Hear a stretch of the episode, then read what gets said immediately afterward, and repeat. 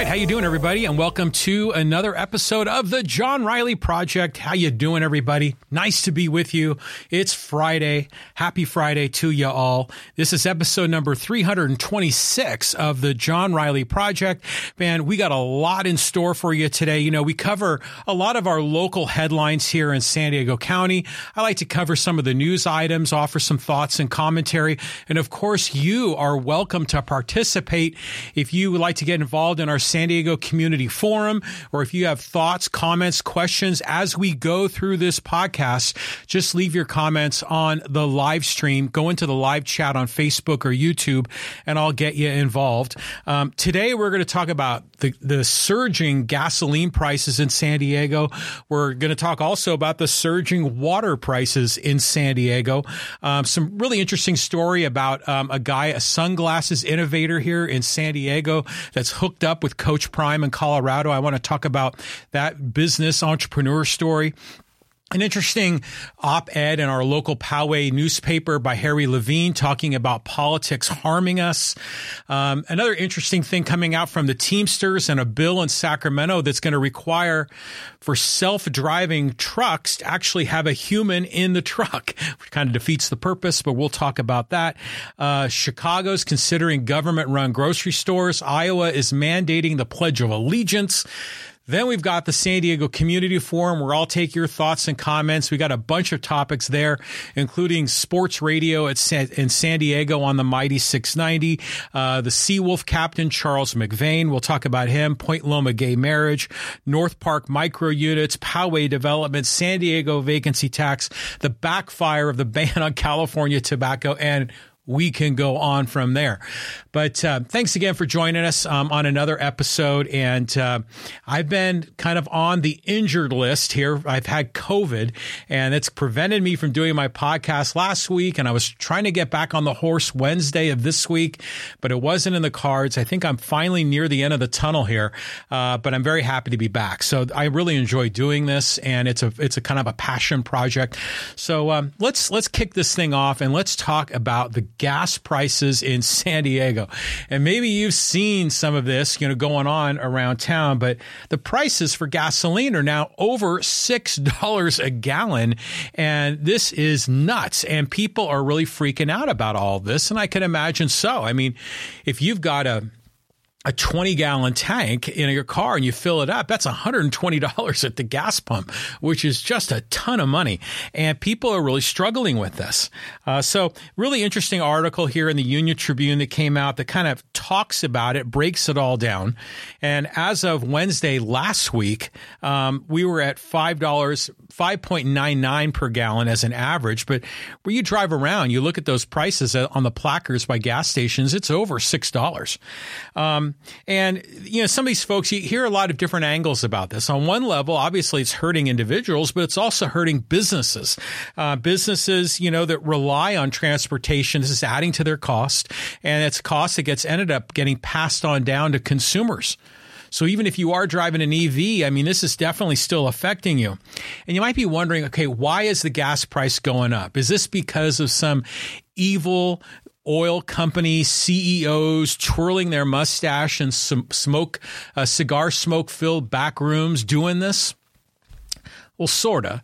Um, that's part of it. I mean, obviously, you know, gas prices are primarily dictated based on a world market, and there's you know OPEC, you know, in the Middle East, and Russia have been you know restricting their development of oil, their production of oil, to manipulate market prices. But at the same time, you know, President Biden and the Democrats, on one hand, are talking about how they're against climate change, but on the other hand, they like to boast how oil production in America is at an all time high, you know, to kind of make up for the deficiencies from OPEC and Russia. So that's part of it. I mean, it's the oil producers kind of manipulating the market. But then you've got the refinery issue in, in California with, um, you know, they, you always hear this, you know, the refineries need maintenance and, and that sort of thing. And, and, you know, it, it, it's going to, prices are going to ease in a little bit, especially when we come off that summer blend. I think around October, the prices are going to drop a bit. But, you know, people are still reacting to this. And of course, they want to blame the president. They want to blame Biden. They want to blame Trump if they can. And the president of the United States definitely has an impact on this. I mean, Biden is certainly not blameless. Um, and neither are other presidents because the policies that come out of um, Washington, D.C. are what really drive a lot of this. But in my opinion, like one of those policies is the fact that, you know, the Democrats, the progressives are trying to cut back on fossil fuels. You know, they want to reduce fossil fuels, reduce carbon footprint. They want to see us go to a, a net zero. I think is it by the year 2050. They're talking about phasing out or there is a plan to phase out gas powered cars, you know, from being sold on new auto dealer lots as early as 2035. So there's a real clampdown that's going on. Uh, along, you know, automobile companies, oil companies that are basically saying your future doesn't look good. Your future is bleak. And so what do these companies do? They're reacting. They're not trying to increase production, you know, overall. They can see the writing on the wall.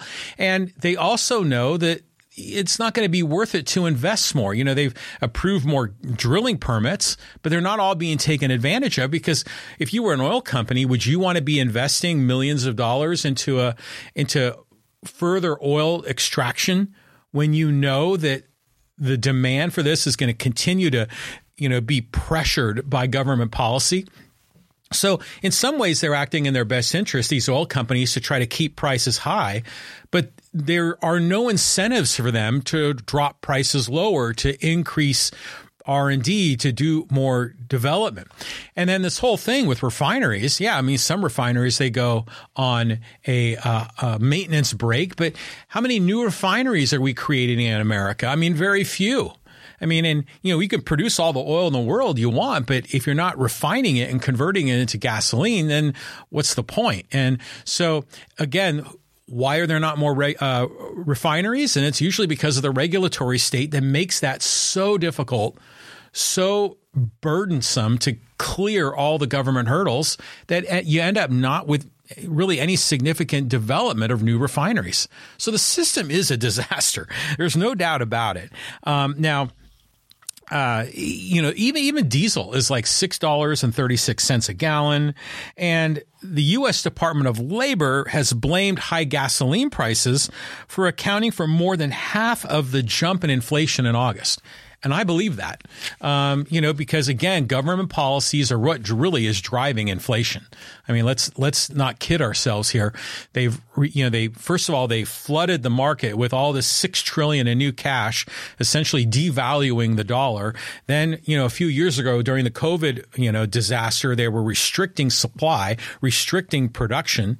And when you've got more demand, more money, but less available product, less production, that drives up prices.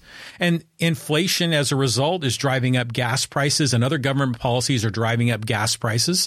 And yeah, that matriculates all the way through the economy and causes higher prices for us. But you know, I again, you know, some people say, "Oh, it's Biden, it's this and that," and you know, it's not like there's a knob in the Oval Office they can change gas prices. But there's no doubt that the rhetoric and the policies that come out of government leaders, not just in DC, but in the state of California and even in many of our local cities. I mean, even Gavin Newsom was in front of the United Nations blaming the oil companies for deception and fraud and, and denial of, you know, the, the negative effects of, of carbon and fossil fuels. And, you know, I mean, that's a politically popular stance to take, but again, if you're if you're an oil company, if you're a, a company that wants to get into the refining business, et cetera, those are not positive signals that are going to make you want to invest in the market and really, you know, try to have a robust competitive marketplace.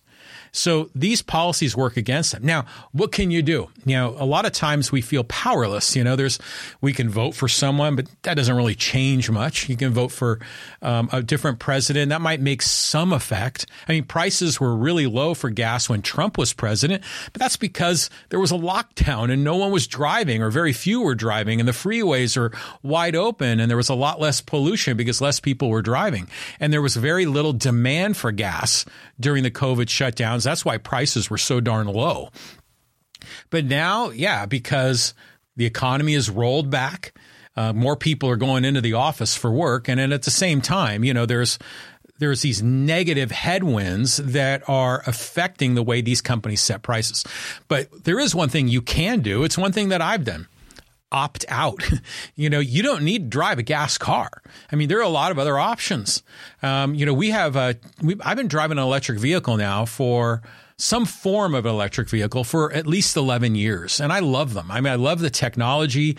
I love all the financial incentives. I mean, you know, you can get all these tax rebates and there's free charging and discounts. You know, if you charge your car at night, um, there's a lot of financial incentives to having an EV. But we have two EVs and solar panels on our roof. And that's how we get around. And it works great, you know, and you hear a lot of negativity about electric vehicles. Oh, they can't go long distance. Oh, they take forever to charge. But you know what? We, we generate so much power from our solar panels all throughout the day here in sunny South, Southern California that we can actually charge our cars at night and tap off the grid when the prices are super cheap. And then during the day, we're we're sending juice back into the grid from all the surplus from our solar panels. And quite often, in many months, our gas and electric bill from San Diego Gas and Electric is zero. You know, the at least this the electric portion of it. We're still paying for the gas, and there's still some of those delivery fees for the electricity, but the consumption is essentially zero many months because we net produce more than we use. So that's a way out of this. Um, and I, I know I, I feel the pain. I remember gosh, probably 20 years ago in the early 2000s, I remember gas prices then were like five bucks a gallon and we were all freaking out. And I was driving a big Chevy Silverado with a 25 gallon tank. And if I wanted to fill up that tank, it would cost me $125 if I went from dead zero to a, to a full tank. And that was 20 years ago. I mean, you know, that was a lot more money then than it is now. Um, and I remember I used to go to the pumps and you, you get to the pump and like a lot of them would shut you down at like 75 bucks or 100 bucks to try to prevent fraud. But people are really gripping about this. Um, you know, the, the gas prices are up. But I think the question we should be asking these leaders are, well, on one they're sending a mixed message. On one hand, you're saying that it's not right that these gas prices are, are, are, rising, but at the same time, they're basically putting forward policies and rhetoric that is, um, you know, making it all the more difficult for oil companies to do business. So it's a mixed message. What's the right answer? Get government out of it. You know, just let, I mean, if people want to use fossil fuels, they can.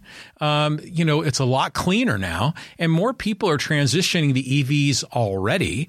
Um, so the right thing to do is just kind of let the market forces kind of evolve on this. And if you just look at the financial, you know, pen and paper, I mean, what you're we're spending for an EV is dramatically less. Now, granted, I know there's subsidies involved in there, but you know what? Those are the tax dollars that I pay. And so getting some of my tax dollars back um, for driving an EV, I think, is a way to sort of gamify the system and benefit yourself. So, what do you think? I mean, let me know your thoughts on why you think gas prices in California or here, even in San Diego, are over $6 a gallon, which is outrageous.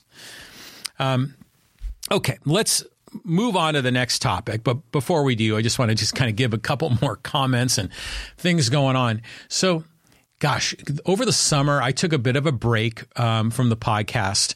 I've been so busy with family things, doing all my podcasts with Lee Hacksaw Hamilton. We do a sports podcast twice a week, and I was all fired up to get started again in September.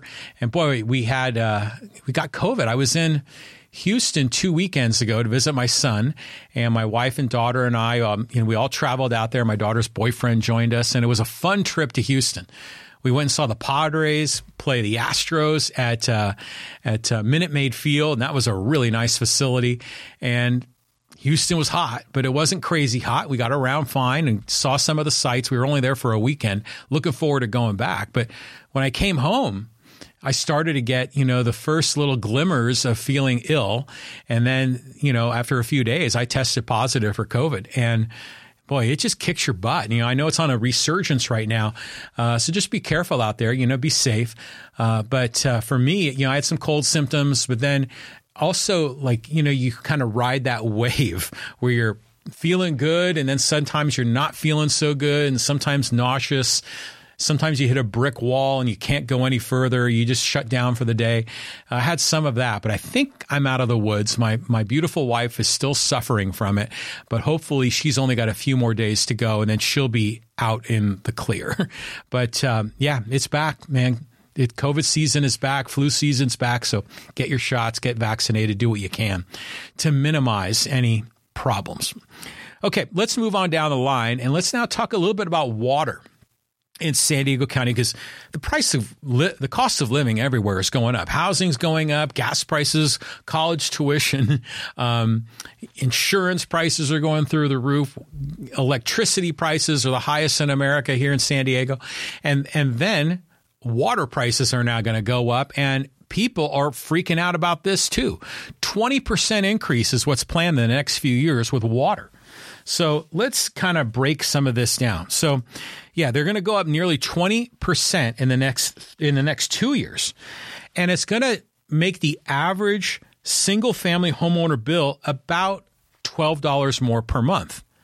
And I read that and I went, that's all. I mean, gosh, uh, you know, granted, we live on two acres, and so we have a definitely a larger water bill than the average homeowner. But sometimes our water bills, you know, for two months are 400 bucks, 600 bucks. I mean, sometimes even more than that. Um, gosh, if if our rate only went up 12 bucks a month, it would be no big deal. Maybe for some people that they're going to feel the pinch.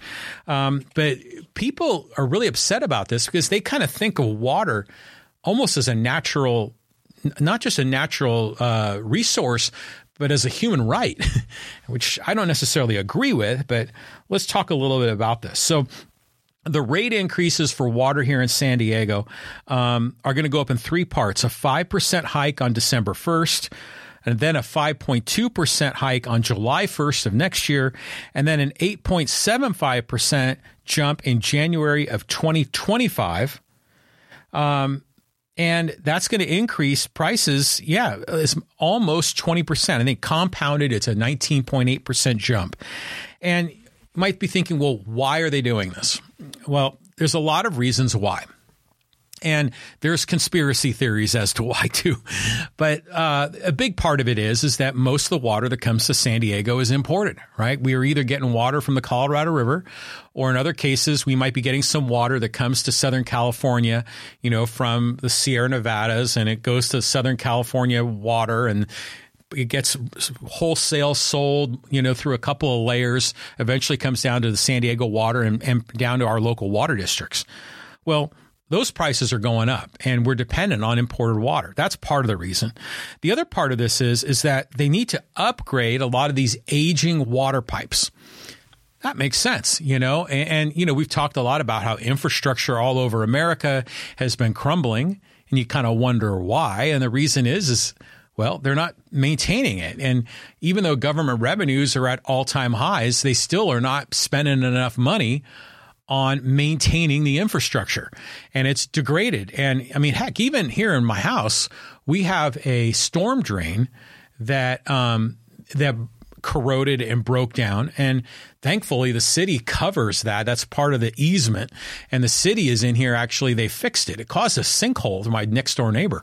It was kind of crazy. Uh, but, uh, you know, there, there's a, a desperate need for doing a lot of these upgrades.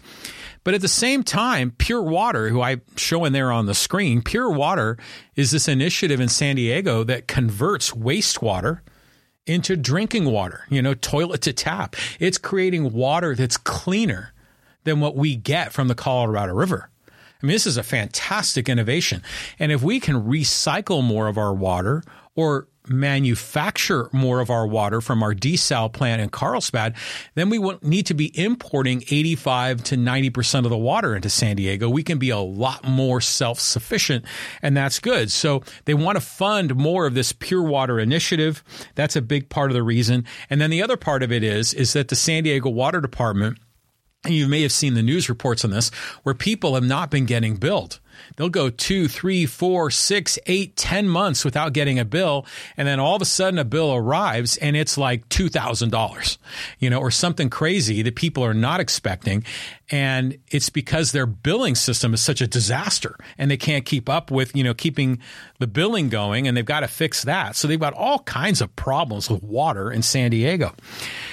But when they talked about raising these prices, you, you can expect it. You know, there's going to be a lot of people kind of whimpering about it and upset about it. And, and, um, you know, here is, uh, one person that spoke to the city of San Diego.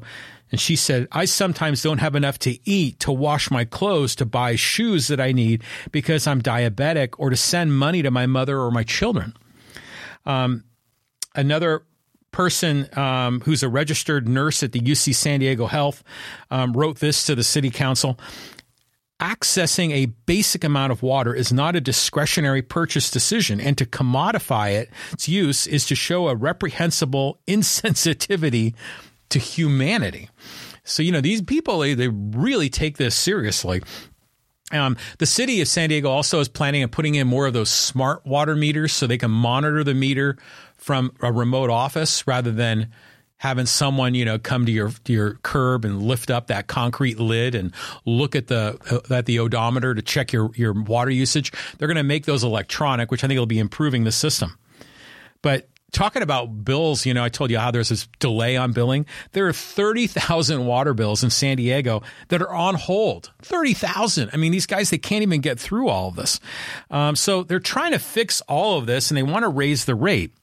Now, apparently, the water rate hike will raise monthly bills for a single family homeowner in San Diego from $81.07 a month to $93.55 a month as of January of 2025. Now they were going to raise it up to about 103 bucks, but they they kind of backed off of that. So I mean, what do you think of this? This this to me is interesting. Now there's there's a lot of different thoughts and opinions on this. Um, so you might be saying, all right, the water rates go up, that sucks, right? And there's kind of a water monopoly, right? I mean, it's not like, you know, there are a choice of water vendors with water pipes coming to your house the government utility runs the water and we kind of get stuck with that. And that kind of ties our hands and it frustrates a lot of us. Um, but you know, I mean, you could import water, you could get water and buy water, you could drill a well, you could recycle water. There's some people that are recycling water that comes off of their rooftop when it rains and they capture that and they use that for watering their their plants and and and their property. Other people are converting gray water or the water that comes from you know, they're essentially their washing machines and dishwashers purifying that and then using that to water the land, water your grass and, and lawn. There's some things you can do, but generally speaking, we're kind of stuck. So, how do you feel about this? Now, you know, here in my hometown of Poway, there is this, you know, sort of conspiracy theory that I think has a lot of truth to it, as many conspiracies always have a little bit of truth to them, that the city of Poway has been raising water rates you know, for, for, a lot of these same reasons. You know, the water wholesale rates have been going up. They're putting in new infrastructure here in the city of Poway, a new uh, clear water well, you know, where they where they bring the water in and it gets purified before it goes into the pipes and down to our house because we had that water crisis in Poway a few years ago. Um, so that's causing water rates to go up because of the investment in infrastructure and the wholesale rates are going up. But there are some people in town, like Chris Cruz, who runs a, a, a, local Poway Facebook group here. She's always complaining about the water rates, mostly because she sees it as a sleight of hand to essentially raise taxes because the city government can't raise the sales tax without going to you know the voters can't really raise the property tax and those are the two primary sources of revenue for the city. And so since they can't generate more money through taxes or it's very difficult to do that they can instead just raise water rates and then that money is kind of goes into a, it, it, it's sort of um, what's the right word? It's fungible. The money can move from the water department into the city and the city council sees over the the water district and the city council. And so it's sort of an indirect way to sort of raise taxes. And that's always been one of her pet peeves. There's some truth to that um, you know because that's you know the, the, money that they use to fund the you know that comes from the water funds the infrastructure, but it's paying for city government salaries, which normally you think a lot of the sales tax and income tax revenue would do that. So there's some truth to that, but um, I don't know. In in a way, though, what's the right way to pay for some of these infrastructure improvements? I mean, do you do a bond and then have it paid, you know, for people years down the road take on debt?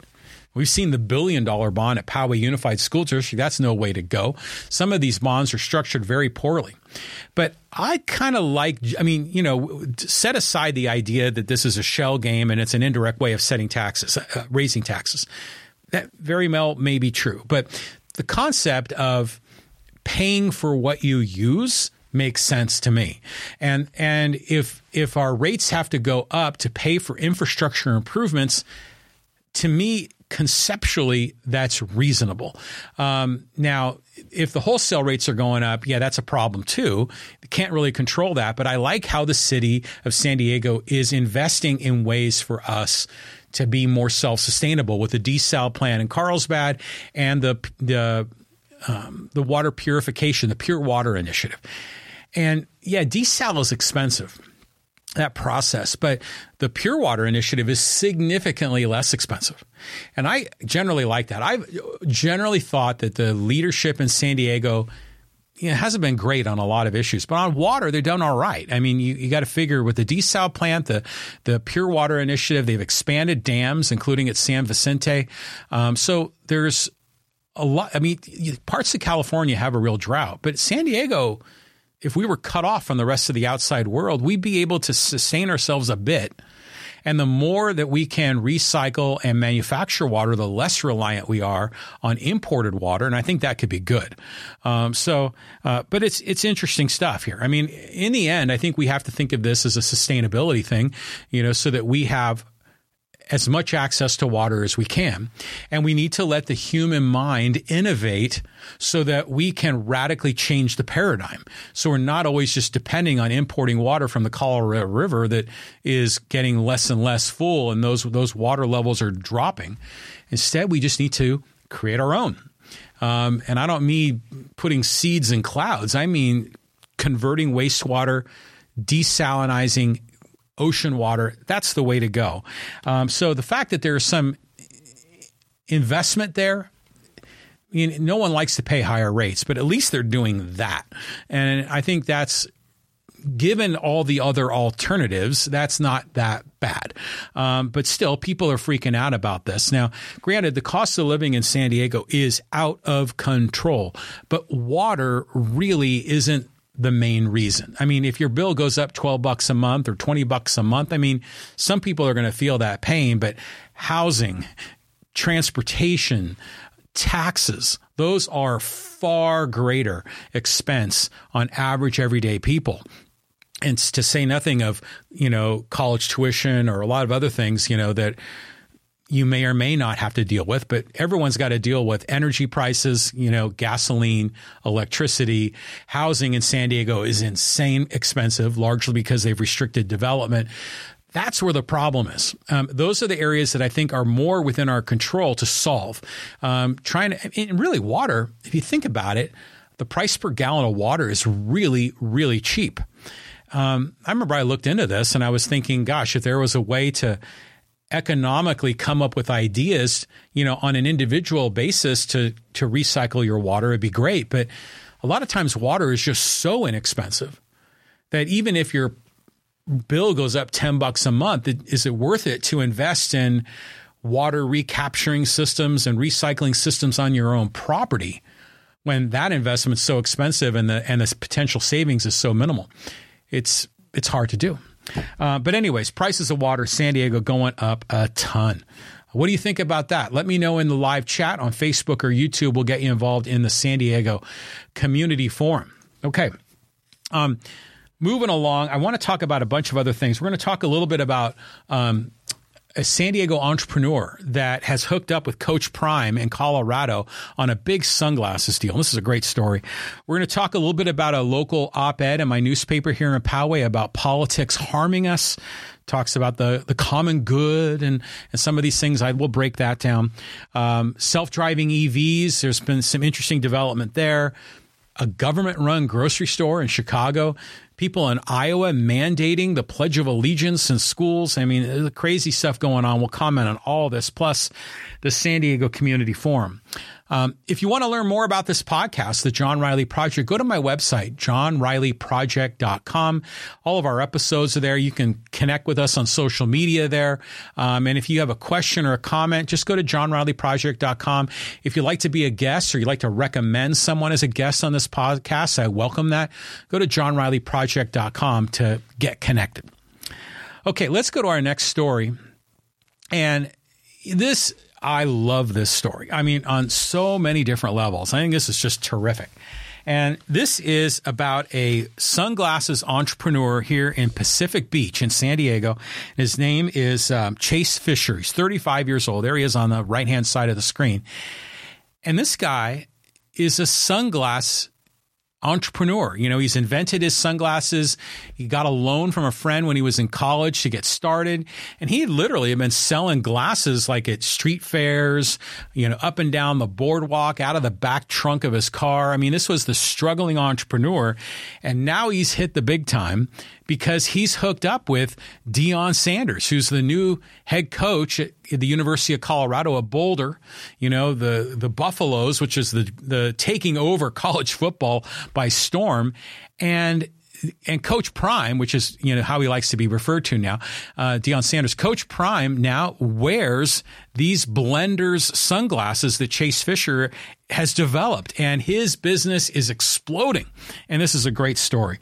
So. Um, so the deal was is, this is from Fisher. He says, I was teaching surf lessons, doing little side jobs. I started selling shades at the beach, selling shade, shades at pool parties, selling, shades. God, it's hard to say fast. Selling shades at street fairs.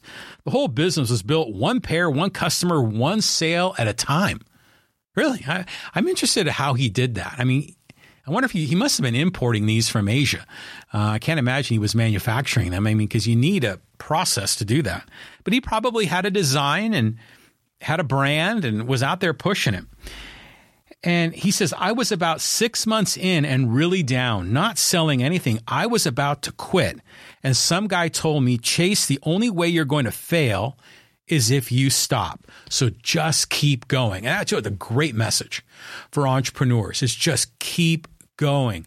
Believe in what you're doing. And it's just so perfect that he's hooked up with Coach Prime, who preaches the same kind of a vision, the same kind of a lifestyle to believe in yourself, to keep going, to go for it. You only live once to really maximize everything you can do in life. So, the way this all came about is that um, Blenders, or here Chase Fisher owns Blenders, found out that Coach Prime was looking for a new sunglasses deal.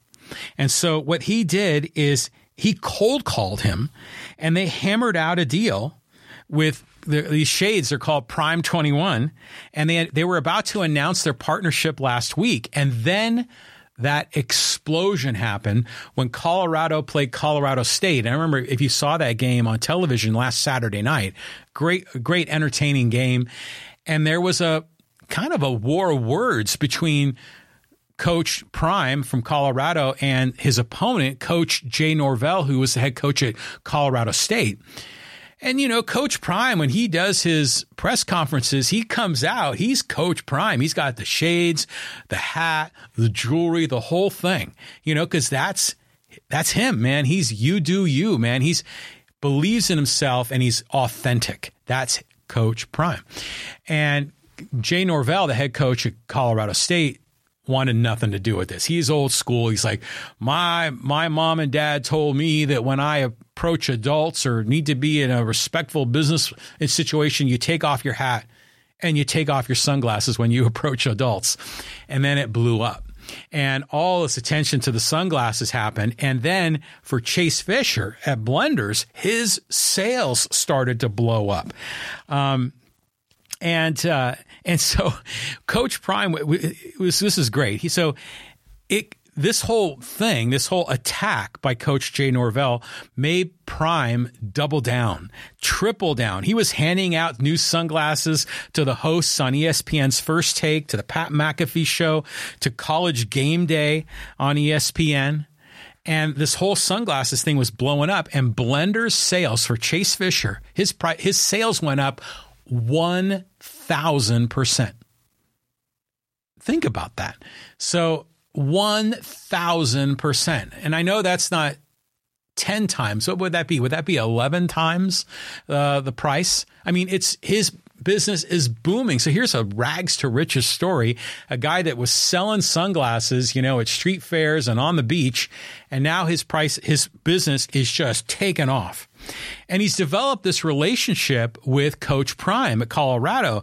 And and it's cool because you get a, a, an understanding of how Deion Sanders thinks. And apparently these sunglasses were set up to sell for $69. That was the plan. But then the coach Coach Prime pushed for the prices to be made 67 rather than 69. And he wanted 67 just sort of as a hat tip to the year that he was born. And so cool. You know, I mean, that's Coach Prime making himself, reinforcing his brand but then kind of showing Chase Fisher, you know, look at these little details because every detail tells a story. And that makes the story of Coach Prime all the more compelling. And it can make Chase Fisher's business all the more interesting as well.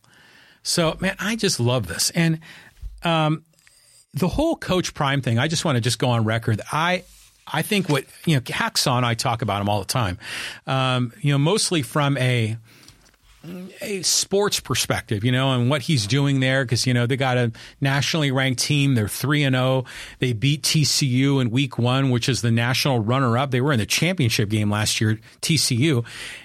And Colorado went into Fort Worth, Texas, and beat them on their home turf, and then beat you know, Nebraska, which is like, you know, one of the blue bloods of college football, and then beat their rival, Colorado State and everyone's going crazy about Coach Prime and, the Colorado Buffaloes. And you know, this week they're going to or- to Eugene, Oregon, to play Bo Nix, and that's going to be a tough assignment. And everybody is waiting for Coach Prime to fall on his face. They're all rooting for him to fail. But his kids believe in themselves. His kids have bought into what Coach Prime is selling. And it's that whole message of believing in yourself, of going out there and going for it and doing it with class and respect and character.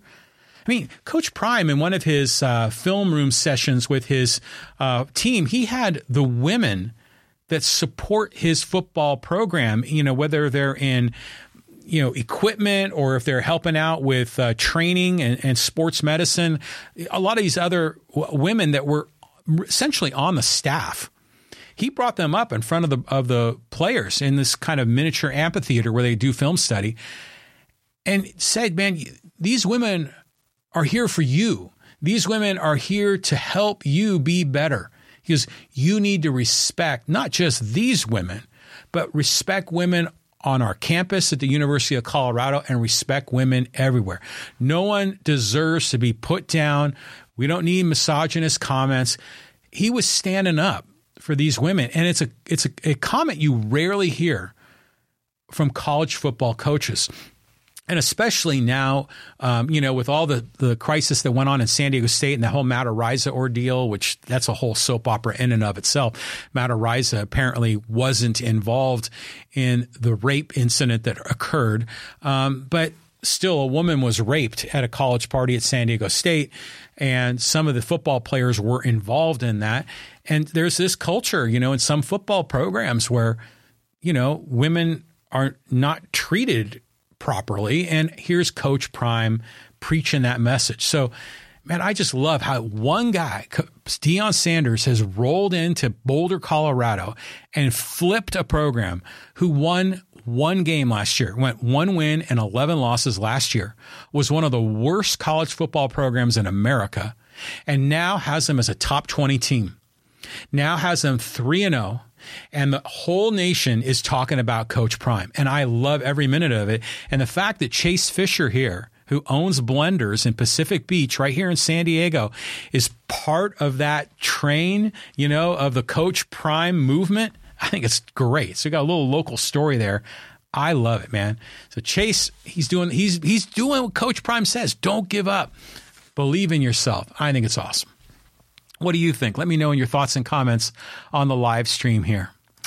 Um, wow, there's so many other things we can get going on this, but I, I just before we get to our next topic about um, a local op-ed here in my Poway newspaper. Just want to give a shout out to Lee Hacksaw Hamilton.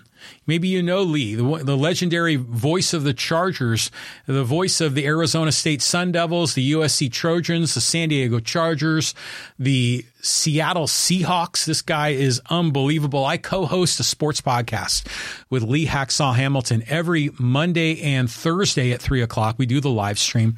Um, and if you love sports, if you are a fan of San Diego sports, you probably know Hacksaw. You know who he is because he's such a legend. But it's great to have him back, you know, kind of on the air. We're doing it in a live stream format. We kind of, it's very similar to the way I structure my podcast because frankly, I'm structuring my podcast after the way he does his because it's a proven formula that works. Um, but if you want to check that out, go to leehacksawhamilton.com for his website. He's got a lot of great sports articles, opinion pieces, one man's opinion, best 15 minutes of sports that he's written. You can also um, go look up Lee Hacksaw Hamilton on his YouTube channel. There's over a thousand videos there. There's over 3,000 um, subscribers. You can get on board or just follow him just at, on all the social media platforms YouTube, Facebook, Twitter, Instagram, TikTok, threads. He's everywhere. So check out Lee Hacksaw Hamilton for not just local Southern California sports, but really national, international sports. We cover it all. Okay, there's my plug for Hacksaw. Okay, let's um, let's move on, and I want to talk about Harry Levine. And Harry is a local columnist here in my hometown newspaper, the the Poway Chieftain. And you know, it's part of the Pomerado News Group. They also do the the Rancho Bernardo Journal. And these these collections of these little local papers in you know here in San Diego. And this particular group, Pomerado News, is owned by the San Diego Union Tribune, which is owned by the LA Times, you know, which is this giant hierarchy of news media. But the the the Poway Chieftain actually has like a very nice local flavor. It's good. It's good little local newspaper, and I enjoy it. I'll, I'll usually reference them for a lot of my content here on my podcast. Well, there was a really interesting op-ed that Harry Levine published, and I wanted to highlight a couple of comments on it. And his his title here was "Today's Politics Are Harming Us," and I think that's pretty self evident, isn't it? We look around and yeah, I mean, there's a lot of divisiveness. There's a lot of rhetoric. There's a, a, lot of angry people that are fired up, whether you're on the left or the right or somewhere else. So many things in our society have been politicized sports, news, entertainment, culture. So many things have been politicized. And Harry Levine brings up this idea. He says, you know, while everyone's out there kind of rallying for their team or their tribe, right? You know, because politics is tribal, like sports is tribal. People lose sight of the other guy. And I saw this, and I went, oh, this is perfect because I talk about this a lot too. You know, how we have inalienable rights of life, liberty, and the pursuit of happiness, which is really the overarching theme of this podcast. And a lot of times people think about that. Well, I demand freedom for me, but they often will try to deny freedom for others you know, and, and that's where this this idea of the other guy, Harry Levine, brings this up. He says the problem is that no one seems to consider the other people. You know, um, he says, does anyone care about people on the other side? Does anyone look at policy and ask, quote, how does this har- how does this create harm and to whom? I think, yeah, in today's political climate, so many people are, are just interested in getting a win for their team and kind of screwing over the other side rather than looking for ways to find win win outcomes. They, they, a lot of people see the world win lose. That's one of my big complaints with Trump. He's a win lose guy. He wants to win. He wants to call you a loser. Um, there are other people that are that are infatuated with lose win relationships where they're altruists and want to fall on the sword and and take one for the team, so other one other people can benefit. But I think the win win is what we should be seeking here.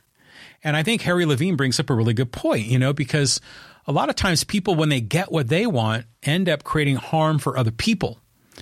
And sometimes that harm is very direct. In other cases, it's kind of indirect. And I, I want to talk about a few of these cases. Um, but he goes on to say that we face a crippling intolerance of ideas, philosophies, and needs that are not in line with our own. And he's right. And that's part of what I'm trying to do in this podcast.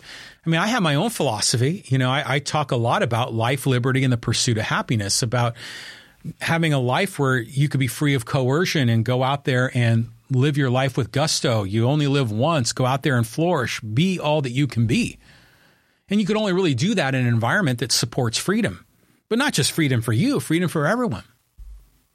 But a lot of times people are intolerant of ideas. I mean, I go driving down here, Pomerado Road and Twin Peaks, and on Sundays, you'll still see the Trump supporters out there. I haven't seen them the last few weeks, but I don't think I've been out there when they're out there. But I'm sure they're still coming out on Sundays. And they're all for their guy Trump, but at the same time, they're like slamming other people. You know, you see a sign that says freedom, and then right next to it, there's a sign that says build a wall, which is like freedom for me, but not for thee. Or you'll see people saying they want freedom, and then right next to it, there's a sign that's denouncing women for wanting to have the freedom to manage their own body, to, you know, essentially have the rights to their own reproductive system. And you have got all these conflicts. And we see the same thing in other cases where people on the left are demanding more and more social services, but they want to raise taxes on the other guy. Raise taxes on the rich, raise taxes on the upper middle class. They can afford it. They need to pay for what we want. You know, like the, the infrastructure thing on the water, that's why I was saying pay for what you use. We should all pay for what we use. But there are a lot of people that want stuff for free and they want to make other people pay. So this win lose idea goes in both directions, right, left, and left, right. But he asks these questions you know, why do we have this crippling intolerance of ideas and philosophies? You know, again, part of this podcast is talking about these ideas, getting new thoughts and opinions. That's why we have the community forum. That's why I invite live chat during my podcast is to get other people's thoughts and opinions.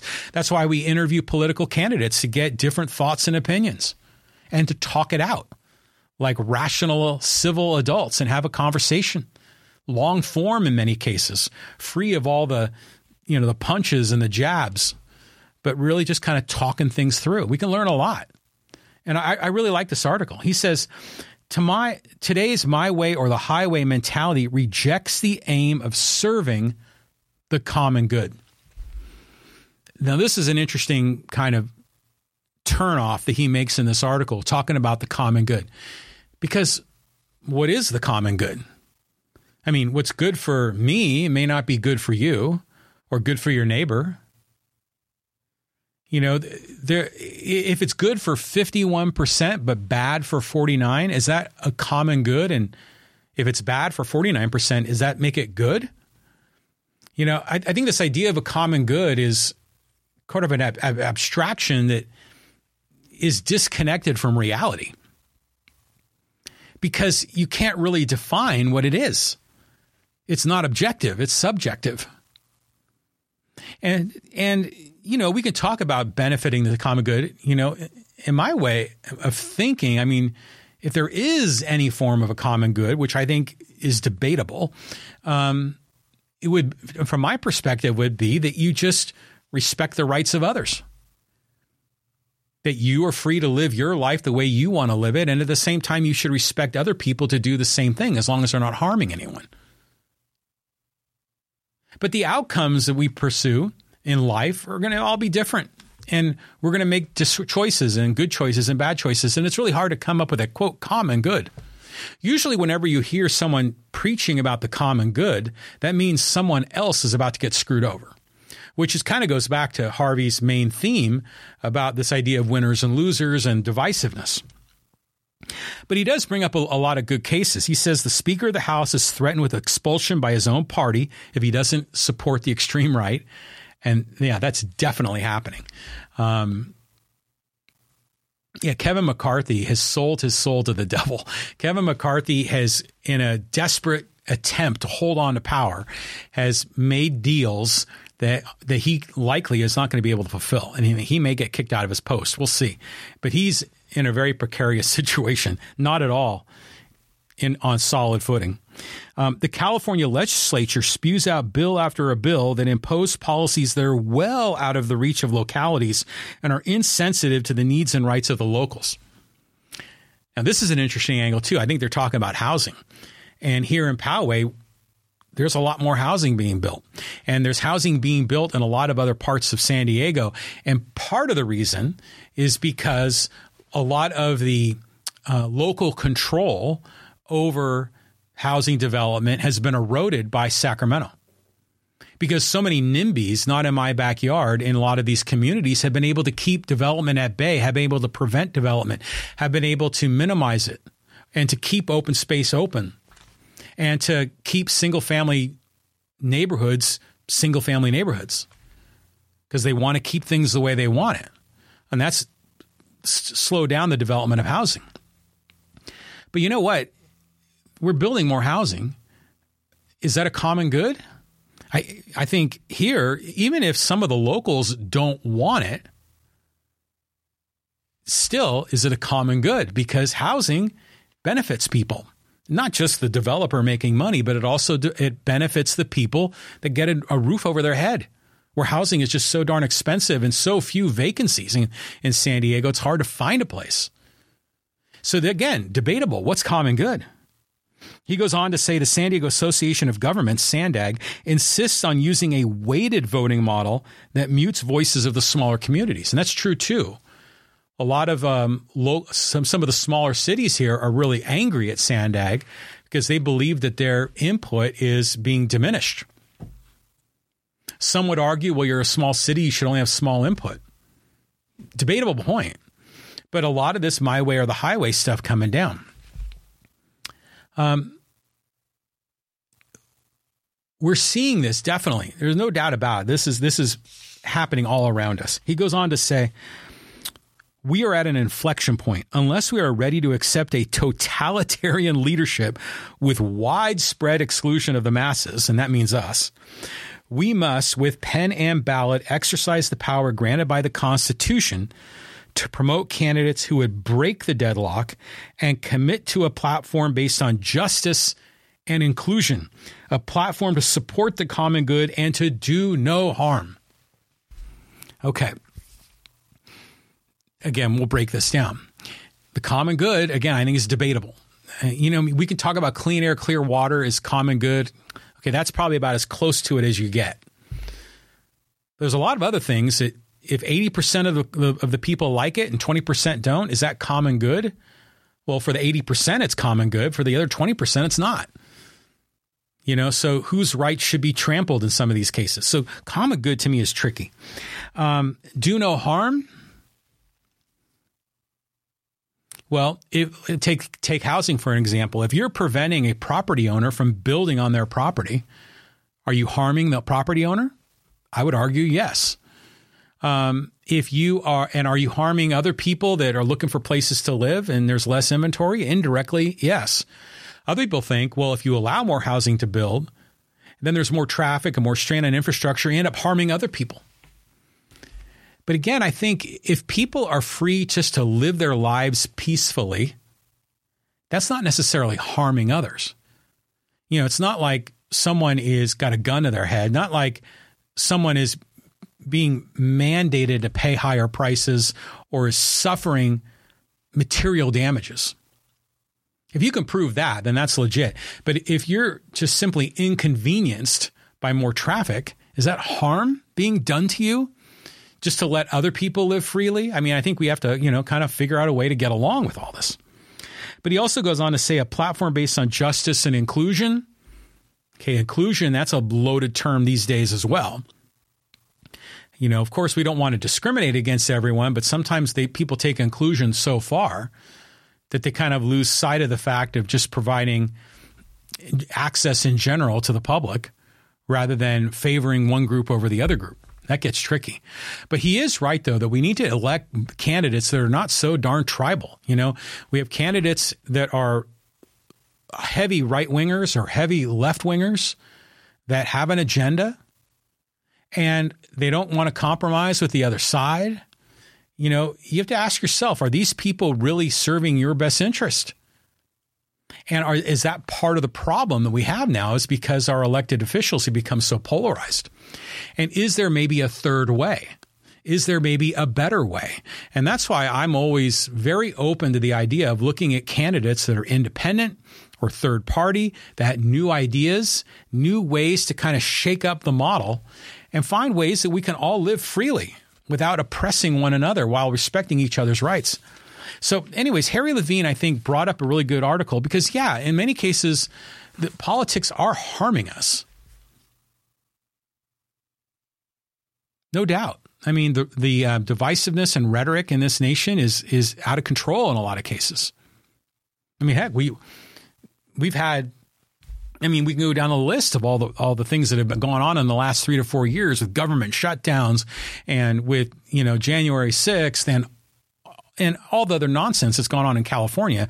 You know, particularly with the COVID policy specifically. I mean, people getting arrested for paddleboarding in Malibu city officials filling up skateboard parks with sand, putting two by fours over outdoor basketball hoops, shutting down restaurants with outdoor eating was insane. And that was government policies harming us. They're, they think they're trying to help the common good, but in the end, they end up harming people. And I think we have to look at what's the role of government here. In my opinion, government is meant to protect our rights to life, liberty, and the pursuit of happiness. You know, it's a means if someone is, you know, we have cases of murder and rape and assault, theft, robbery, fraud. That's where government needs to step in. And you can make an argument, well, since our existing model is that government generally owns most of the infrastructure, like we're water and roads, and we can debate whether they should be in that business in the first place, but they are, and therefore their effort should be there as well. But in a lot of other cases, you kind of wonder why is government even involved? And we haven't even begun to talk about the um, the story in Chicago. We're talking about having the grocery stores there run by the government. We'll get into that one as well. So, what are your thoughts? Let me know on the live stream, on the live chat. Freedom for me, but not for thee. That's, yeah, you talk about divisiveness, and what about the other guy? We hear, I, there's so many examples of that where you'll see people demanding freedom for themselves while trying to oppress freedom of other people and not see the hypocrisy, not see the conflict. And it's nuts. Okay, moving along. And uh, we got more that we're going to get into. Hey, I just want to, another shout out here. Um, if you're interested, you know, I'm, I'm, i talk about Poway quite a bit. I'm, I live in the city of Poway, the city in the country which is an old fashioned motto that really doesn't apply to today's reality, but it feels good. Um, if you love the city of Poway, I created a website. It's called powayisawesome.com. If you go to powayisawesome.com, you can download for free background wallpaper for your desktop computer, for your tablet, and for your mobile device of pictures all throughout Poway of the old railroad at Old Poway Park and of uh, Mount Woodson, Lake Poway, a lot of other scenic areas in Poway. Got all these great photos set up there. You can just download them for free. Go to powayisawesome.com to check it out. Okay, let's move on, and um, I want to talk a little bit here about this this self driving trucks that now they want to require a human to be in the self driving truck. This is insane. This whole thing. Now, I'm if you know me, you've seen my podcast before. I'm a big supporter of electric vehicles. I I love them. I mean, I'm not a tree hugger. I'm not some environmentalist wacko, but I the technology is really cool and the technology just keeps improving more range more kind of gadgets and gizmos in your car um, you, you, know driving the car is like driving a video game in many ways trying to maximize energy find the charging spots where you need to charge um, and there's all these financial incentives to drive an EV, which I love. And I could go park in front of a Target right in that primo spot. Other places will offer me free parking or free charging, which is wonderful to me, driving an EV is sort of a way to overcome the way as the game is, is rigged for, you know, expensive oil prices, high taxes. It's me to kind of recoup some of my own money. Um, and one of the the the warnings that Andrew Yang put out in the 2020 uh, presidential race was this fear of artificial intelligence and of self-driving vehicles, particularly self-driving trucks. Um, he said these are going to be coming by the end of this decade. They're already experimenting with this. They're going to put tens of thousands of truck drivers out of business. And then we're going to see more of this AI enter into regular cars and other parts of society. And people are going to be thrown out on the street with no jobs because the robots are taking over. This is nuts the way this, some of this is being portrayed.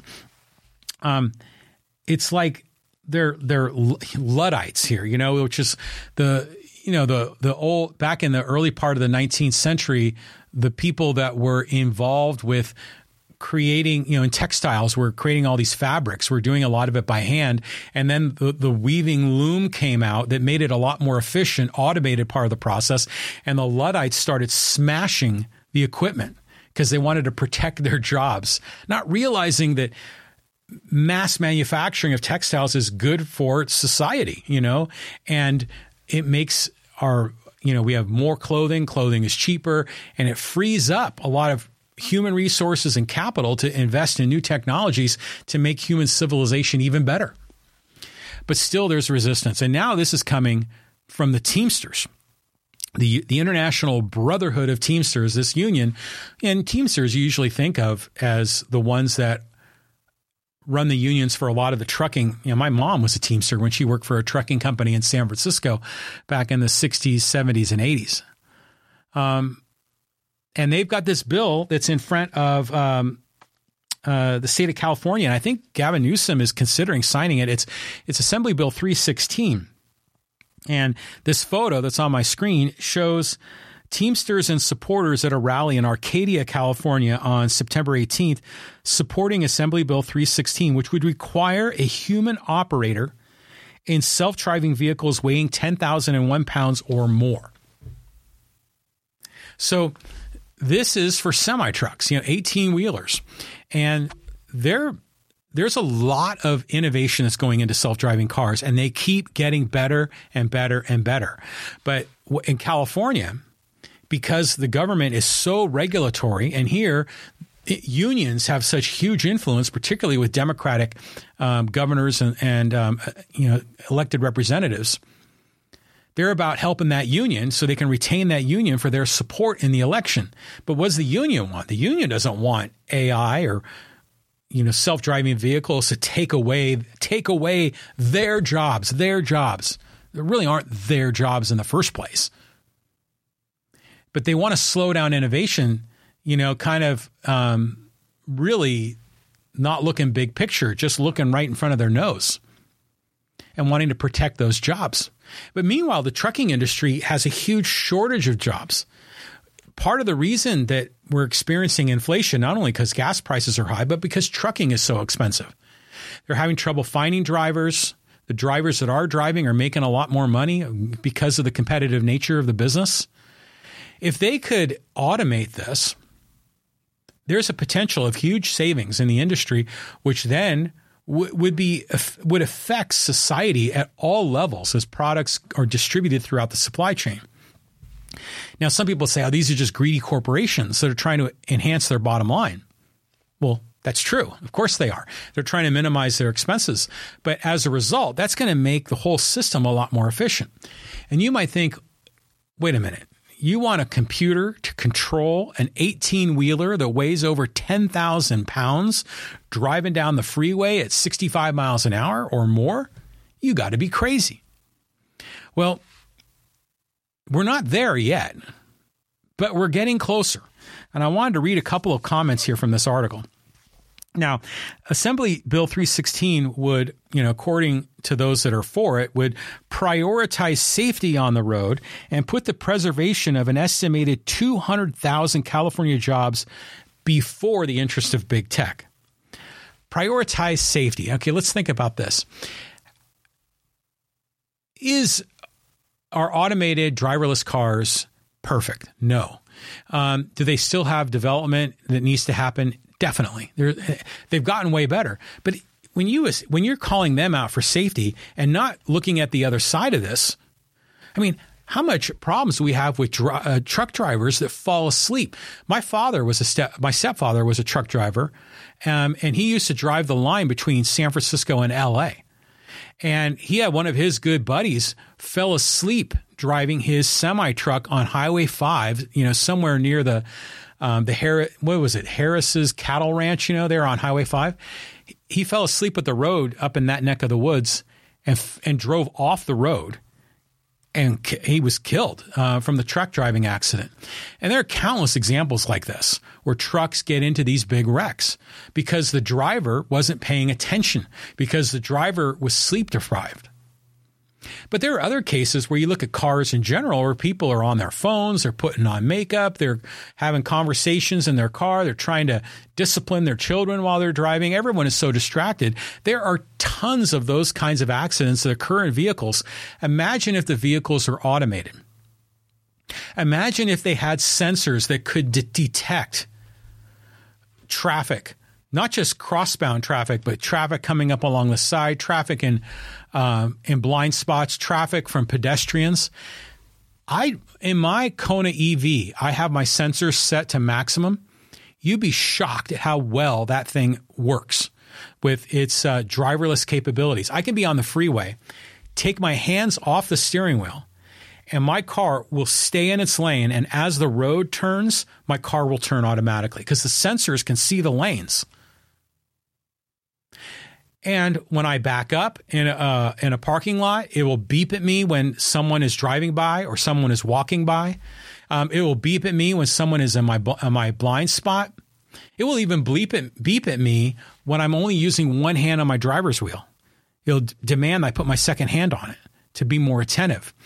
And this was a car that I purchased in 2019. So this is 2017, 2018 technology. It's gotten so much better so much better. And they're testing a lot of these cars in San Francisco. And that was one of the comments from one of the people here in the article. And this person, a 36 year old LA resident, um, who's, by the way, a UPS driver, had this to say I just don't think the technology is there in light of what we've seen in San Francisco. Two cab companies with autonomous cabs have been plagued with accidents that hold up traffic and block emergency vehicles. Okay. Well, first of all, they're always going to bring up, you know, the emergency vehicles, right? Which are they blocking them? Yeah, they might be. But that's like to ignore all the other accidents that are happening from human drivers that are clogging up traffic and maybe blocking emergency vehicles, which is far more prevalent than these isolated cases of an automated car, which admittedly is in the infancy of its development. But they weren't, they're not even allowing a lot of this development for trucks to happen in California. These technology companies are doing it in Texas where they can test these more because they the regulation is a lot less and, you know, there's a lot more open space too. Um, so they go on to say, I think it's like autopilot on the airplane. You still need to have a person sitting there in case something comes up. Well, you know, we're going to be getting to the point here pretty soon where we won't even need a pilot in an airplane. Because if the computers are controlled, the, if, the, if the transportation vehicle, car, plane, whatever, are controlled by computers, we can make this system so efficient and be able to be far safer than a human driver or a human pilot. I mean, a lot of these cases where planes are crashing, a lot of it's because of human pilots making errors while they're while they're flying. And for sure, with car driving, people are distracted drivers and they're getting into accidents. But the the nut part about this is that here we have a case of progress happening where we might have a more efficient model, self-driving vehicles, self-driving trucks, enormous upside and benefits, but you have these Luddites that are opposing it. People that often refer to themselves as progressives, as leftists, as progressives that are fighting progress. It's bananas. Um, and yet, this is something that Gavin Newsom apparently is considering. Um, but these trade unions, I mean, they're obviously protecting their union workers. I get that. I mean, that's why they're in business. That's why a trade union exists to protect those workers. But at what cost?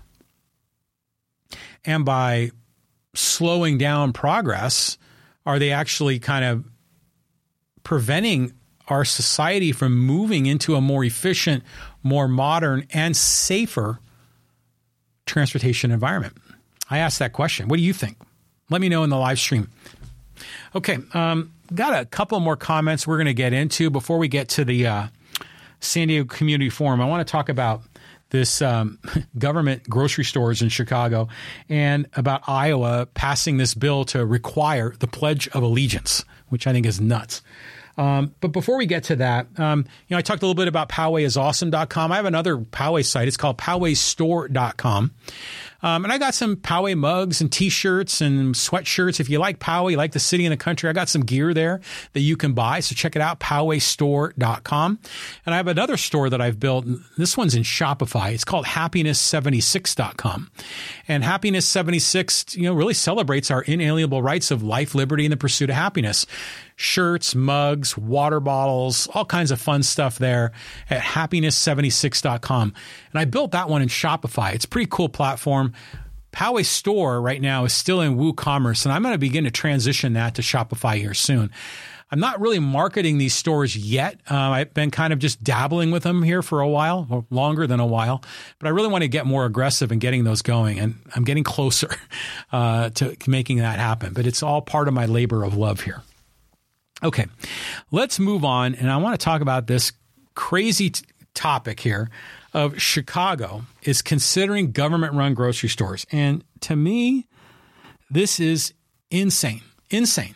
So um, here's the deal is that in Chicago right now, especially in some of the poorer neighborhoods of Chicago, a lot of grocery chains are moving out. You know, it's not just the Walmarts and the Targets of the world, but even a lot of grocers are moving out largely because of theft and crime is on the rise, homelessness is on the rise.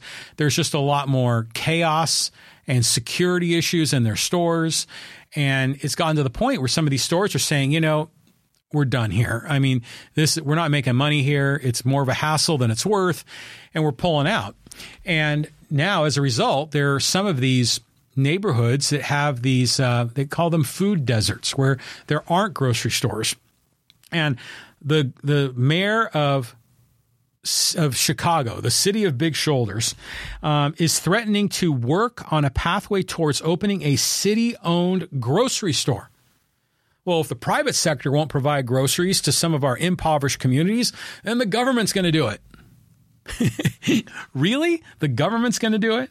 Um, government, now, this is just my take here. Uh, government at all levels really don't need to be involved in the provision of basic goods and services, whether we're talking about food or airlines, utilities, communications, garbage, healthcare, taxis, even the post office. Um, even government should probably get out of the business of outer space. I mean, we're seeing private space companies that are launching satellites and doing it dramatically more efficiently than NASA has ever been able to do. We have to start asking our question is this the right role of government? And is this really solving the problem?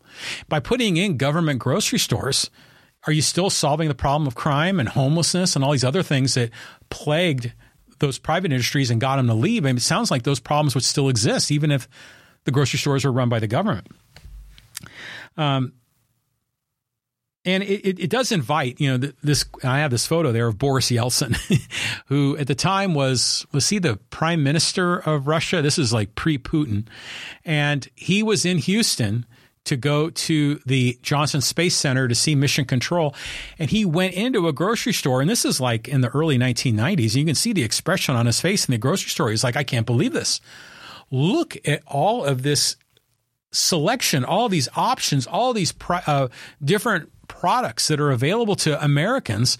I go into my government run grocery store in the USSR or in Russia and there's nowhere near this kind of selection. There's shortages. And here, there's abundance. There's more product here than we could ever use. It's, it's so abundant. But that's the kind of model that the city of Chicago is considering doing a government run gro- grocery stores. And we've already seen this fail in the USSR and Russia and other socialist nations. It just doesn't work. And part of the reason it doesn't work is because politics and government run have different incentives than the private industry. Private industry wants to make money. Private industry wants to satisfy customers.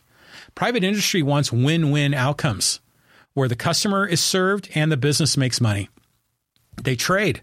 You buy bananas and fruit and milk and eggs, and the, and the grocery store makes money. But government enterprises do not work that way at all. Um, they want to achieve a political outcome that makes their voters feel good. Even if it costs more money, even if they lose money, and they want to set prices from from central command. They want central planners to set prices thinking that they know better than the market and when they do, they end up creating shortages or surpluses and all these distortions. It just doesn't work. But yet the progressive mayor in Chicago is considering going forward with this and I think this is bananas. He says all Chicagoans deserve to live near convenient, affordable, healthy grocery options. But this is Chicago, people. I mean, this is Chicago where the mob has has run Chicago politics for decades. You know, according to this article from Reason.com, more than three dozen Chicago aldermen have been indicted by federal grand juries over the past 50 years you expect those kinds of people, these corrupt politicians, to run a business that's going to thrive, where Walmart and Whole Foods and Aldi, among other changes, uh, other chains, are packing and moving out? I don't think so. Now, Chicago has tremendously high crime, high taxes, high regulations that make it even more difficult for new entrepreneurs to come in and provide grocery solutions. I mean, the big guys are moving out. The big guys have the resources, but they're not providing incentives for the little guys because they make it so expensive to do business. Grocery operators have pointed to crime and homelessness as reasons they've needed to invest more in security, driving up costs, according to Amanda Lai, a Chicago director of food industry practice for the consulting firm McMillan Doolittle. These grocers are also dealing with hefty overhead costs in cities. Chicago boasts the second highest commercial property taxes in the country and the second highest combined state and local sales tax. Well, is that an environment to encourage more entrepreneurship? No, it's not. Um, and you think you're going to solve this with a government run grocery store? It's just bananas. So in the article, they they cited um, Mitch Daniels, who was the former Republican governor of Indiana, went on to be president of Purdue. And he had an interesting quote. And he calls it the Yellow Pages test. And I've even heard Richard Rider here in San Diego, who's a big um, anti tax advocate. Um, talk about the yellow pages test is that it, and granted who uses the yellow pages anymore but if you if you bear with me if you're old school if you can find two or three vendors private industries commercial companies that are doing business in a particular category then you shouldn't have the government doing it. You should let, leave it to the private sector and they can compete to try to provide the highest level of service at the lowest price. But oftentimes, government wants to get involved thinking they're going to do the right thing for the quote common good, but they end up making it worse. So, according to Daniels, the Yellow Pages test is if a good or service had multiple providers listed in the business section of the telephone directory, okay, again, that's a bit of a time warp, the government shouldn't be doing it. It makes obvious sense to pare back your commitments, especially if you're already failing at the core functions of government. But it doesn't make political sense either, especially when every increase in the size, scope, and spending of government gives you more power to reward your friends with jobs contracts, and, and other levels of status. That's the cronyism that creeps in. So you know that if government runs grocery stores, they're going to be making deals, you know, that are going to benefit the politician and their reelection chances. Um, that are going to favor some businesses rather than others, some suppliers rather than others for political reasons, not necessarily to have the most economic buy or to have the best quality of service or quality of product. They're going to be based on political motivations rather than rational, fiscally interested motivations. And then um, the Chicago Tribune wrote a, uh, an opinion piece and they said if there's a silver lining to Mayor Johnson's ridiculous proposal is that it sounds a lot more, more like vaporware than a hardcore commitment. So let's hope that's the case. But really, city owned, city owned grocery stores. I mean, we're already talking now about city owned utility companies. San Diego's county is getting involved in this. Uh, city governments are trying to create a comp- competitor to San Diego Gas and Electric. And there should be competitors to San Diego Gas and Electric. The problem is, is that is government the right agency to do that? I don't think they are. Again, I think they have different motivations. And what they're going to end up doing is giving away stuff for free to, to special interest groups that they like and making other people pay more, you know, just kind of the way the tax system is built. And I don't think that's the right way to go. But, anyways, that's um, the Chicago city run grocery stores. Okay, last comment before we get to the San Diego Community Forum. And I want to talk this. This is just a quickie about the Pledge of Allegiance. And you maybe have heard me talk about the Pledge of Allegiance on previous podcasts, which I think is a ridiculous custom in America. And now in Iowa, they've they've they've passed a bill. The governor the governor signed it that they're going to require the Pledge of Allegiance in schools. And they're going to require that every school show the U.S. flag and the Iowa state flag every day for grades 1 through 12. Now, people can opt out if it violates their religious beliefs. Um, students would not be required to recite the pledge because they can't do that because that's a violation of the First Amendment. But why? Why this nationalism? I mean, this to me, you know, some people get really fired up about the Pledge of Allegiance, and you know, I get it. I guess if you're a veteran um, and and you're patriotic and you believe in your nation, um, you know, especially conservatives tend to be a lot more aligned with the Pledge of Allegiance and this whole idea of nationalism and patriotism.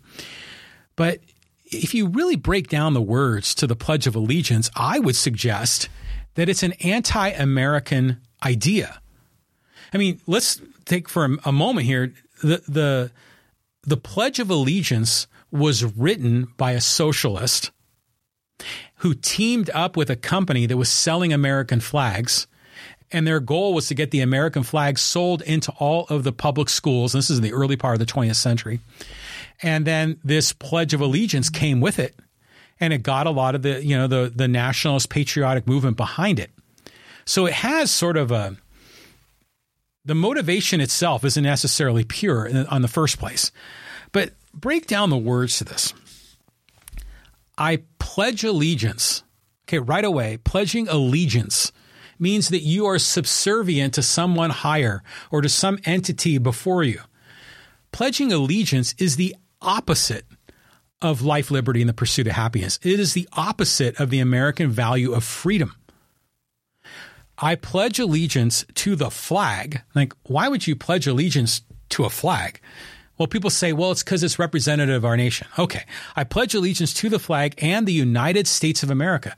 See, they're, they're asking school children to pledge allegiance, to pledge loyalty to their nation. I mean, this sounds like something, you know, from Germany in the 1930s. And to the republic for which it stands, one nation, and then under God, which was slipped in in the 1950s, which makes you question like which God. and there are people that there are people that aren't religious, and you know that's where there's some violation of religion kind of gets involved here. One nation under God, indivisible, with liberty and justice for all. Now, parts of it I like. I mean, liberty and justice for all. I like that. That's a nice ideal to aspire towards. We've made a lot of progress. We have a lot of work to do. Indivisible. Well, right now we're going in the other direction. People talking about national divorce.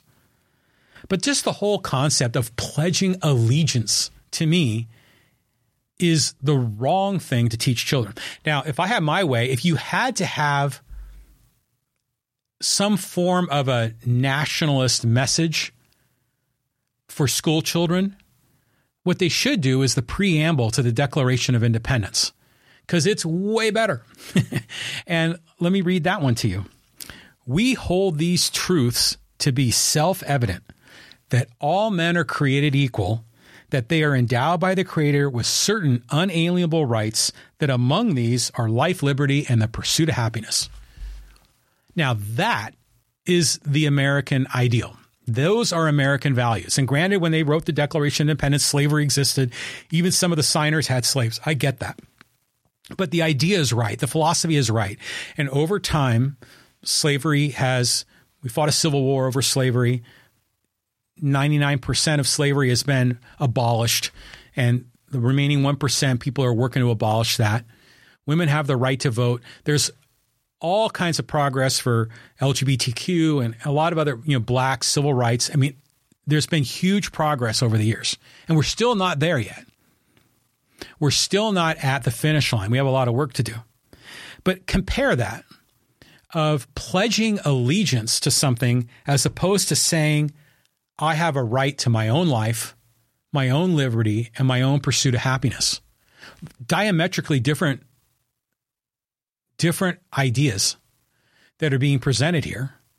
And so I don't know. I I just think the whole concept of getting every all the school children up in the middle of the morning and pledging allegiance is a part of the way schools are used to indoctrinate the youth. And I don't think that's really healthy. I mean, I, I don't necessarily believe we should be forcing them to recite the eh, the preamble to the Declaration of Independence either. But I do believe that that message is far better than the Pledge of Allegiance. But here in Iowa, they're going to require it. And there's many other parts of America, particularly conservative parts of America, that believe that. And what do you think? Should the Pledge of Allegiance be required? It's, it hasn't always been that way. And, you know, the one nation under God, I mean, we can debate the under God part or not. But just in general, I mean, is this the right moral framework we should be teaching our kids? I'm not sure it is. I mean, if this is a nation, land of the free and home of the brave, which is in the the Star Spangled Banner and the national anthem, land of the free and home of the brave does not align with pledging allegiance to the state. So um, I know I think that's a, a really bad idea that Iowa is considering. Okay, let's keep moving here, and um, let's talk a little bit about here in our San Diego Community Forum. And this is where we're going to get your thoughts, your comments. And if you are watching the live stream, you can get involved. Just type in your question or comment in the Facebook on the live chat on Facebook or YouTube. But I've got some social media comments that I want to include here. And I got about six of them. And let's talk about these. Okay, the first one here is from Brett Shepard talking about Lee Hacksaw Hamilton and Jim Rome and the Mighty 690 crew. And, you know, this is from the interview that I did with Hacksaw a little over a year ago when he came in here. I mean, you know, Hacksaw, I listened to him on the radio all throughout the 80s, 90s, and the 2000s. Voice of the Chargers.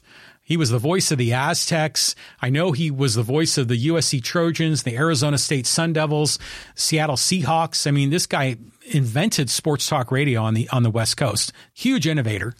And now I'm co-hosting a sports podcast with them twice a week, which is just so awesome um, and a lot of fun. And we cover a lot of great topics. If you want to check it out, it's every Monday and Thursday, 3 p.m. live stream. Just look up Lee Hacksaw Hamilton on YouTube, Facebook, and Twitter. We live stream there.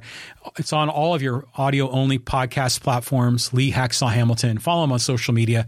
Ton of content. Great sports comments. But anyways, Brett Shepard said, it was a magical time. I loved everything about 690. I miss them so much, but I also miss Jim Healy um, from KMPC and KLAC. Anyone remember the Butt Brothers and Randy Miller?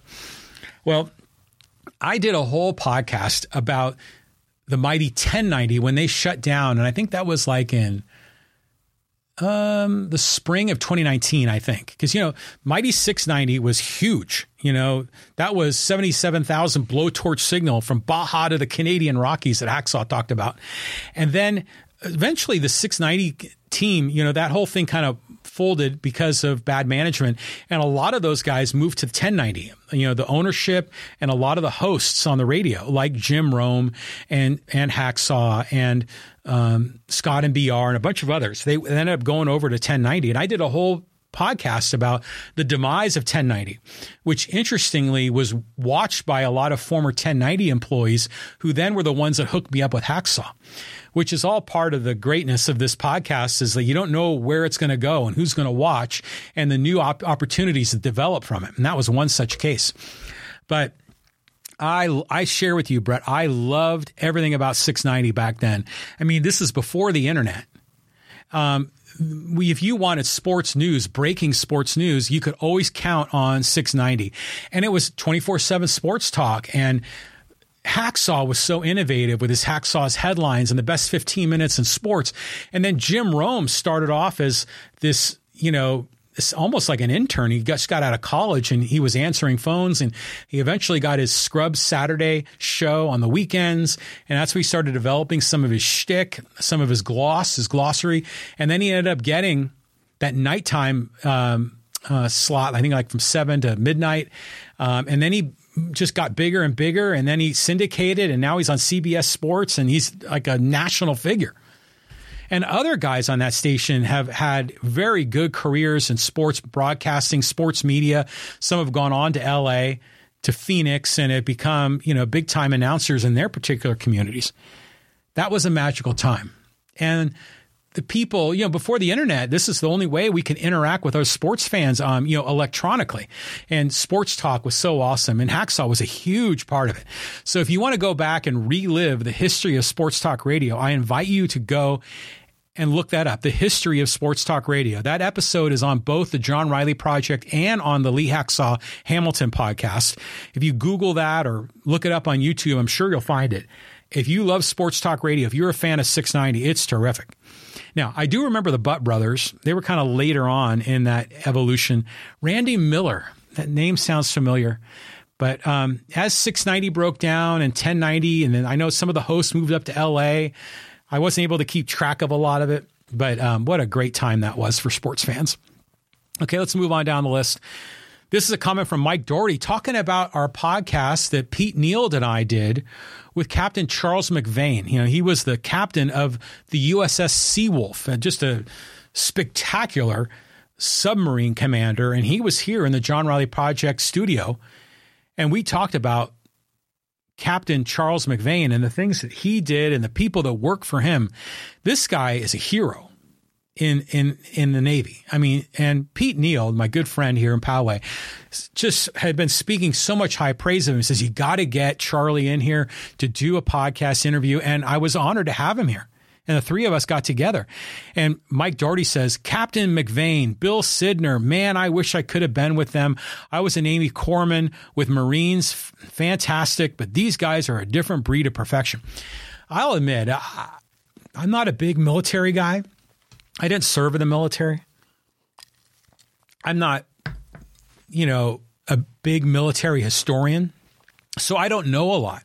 I knew a lot of it just from hanging around Pete. He shared with me stories of his time on the submarines, but he always spoke with the highest reverence of, of Captain Charles McVane. And we spoke for like a little over an hour. We went out to lunch. We went to Chicken Charlie's and RB, you know, with Charlie McVane. It was kind of cool.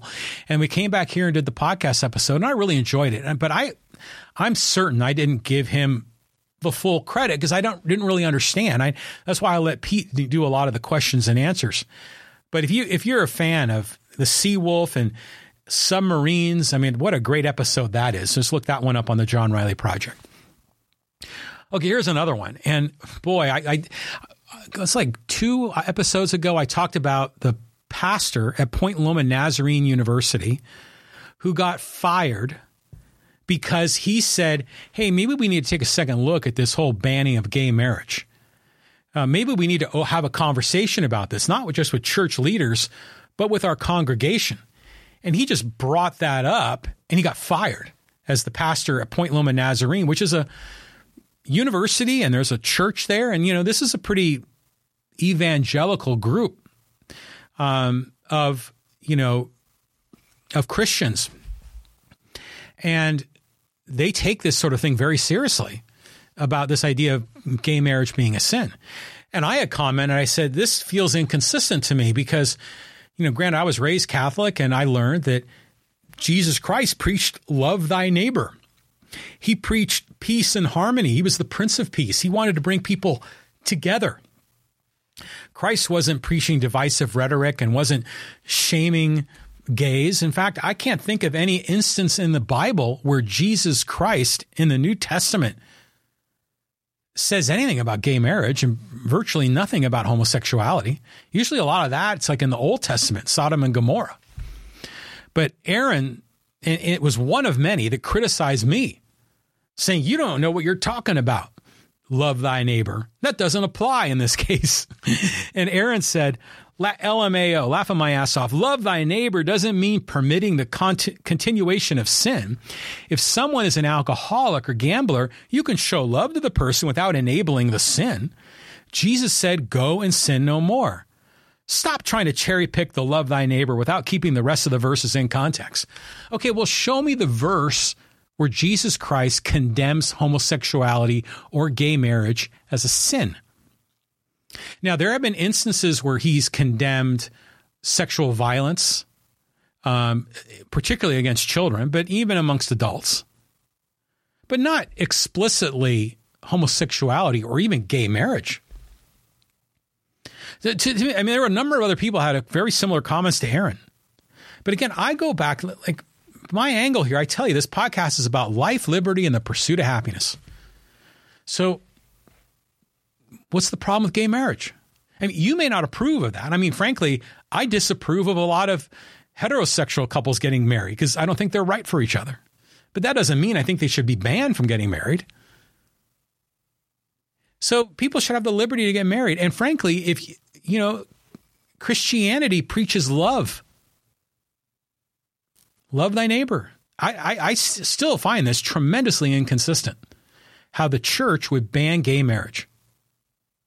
It just it doesn't compute to me.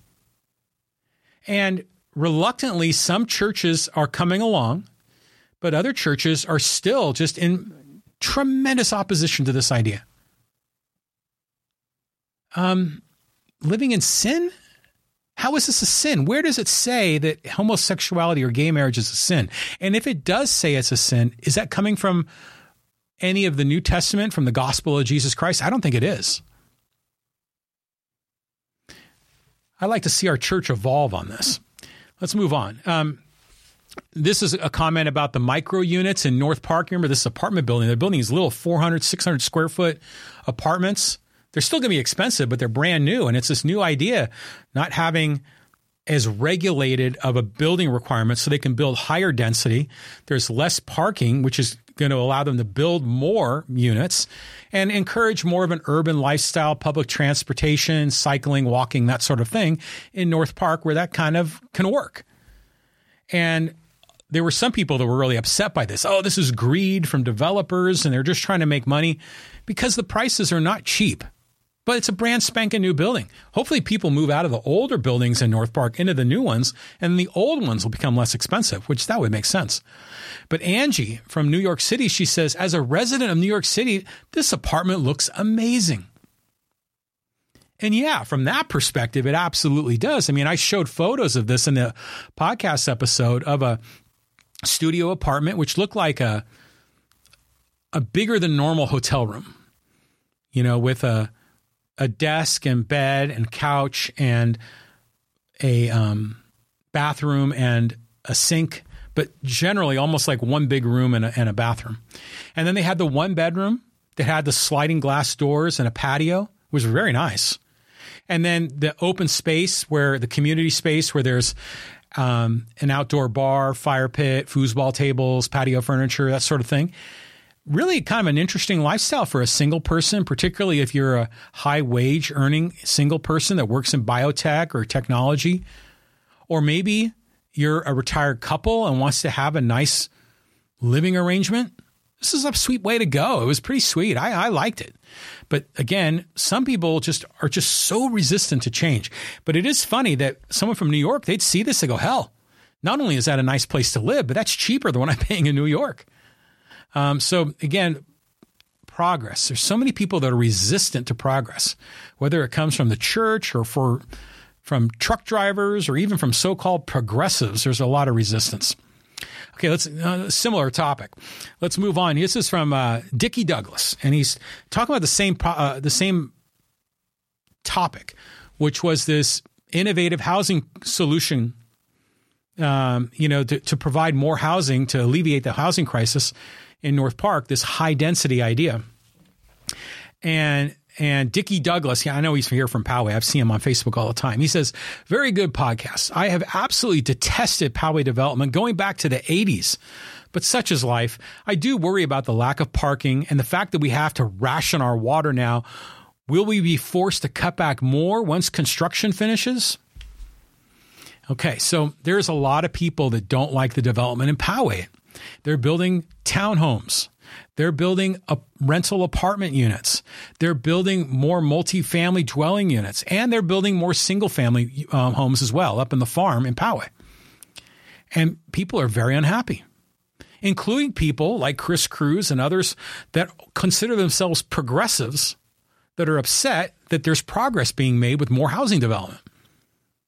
People, in my opinion, just are resistant to change. No one likes change. Change is uncomfortable, particularly the older you get. I think that's why people often, not always, but often are more liberal when they're young and more conservative when they're old. Just kind of human nature. But, you know, society keeps evolving. You can't hit the pause button and stop progress, stop housing development. People say, oh, wait, you know, we need more housing, but it needs to be affordable housing. Well, the reason housing isn't affordable in the first place is because demand is so high and supply is so low.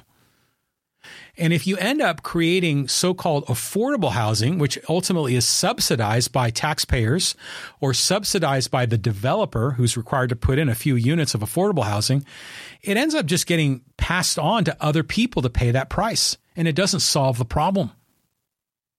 What they need to do is just build more, more supply radically more supply. That's why I'm um, very supportive of a lot of this development in Poway.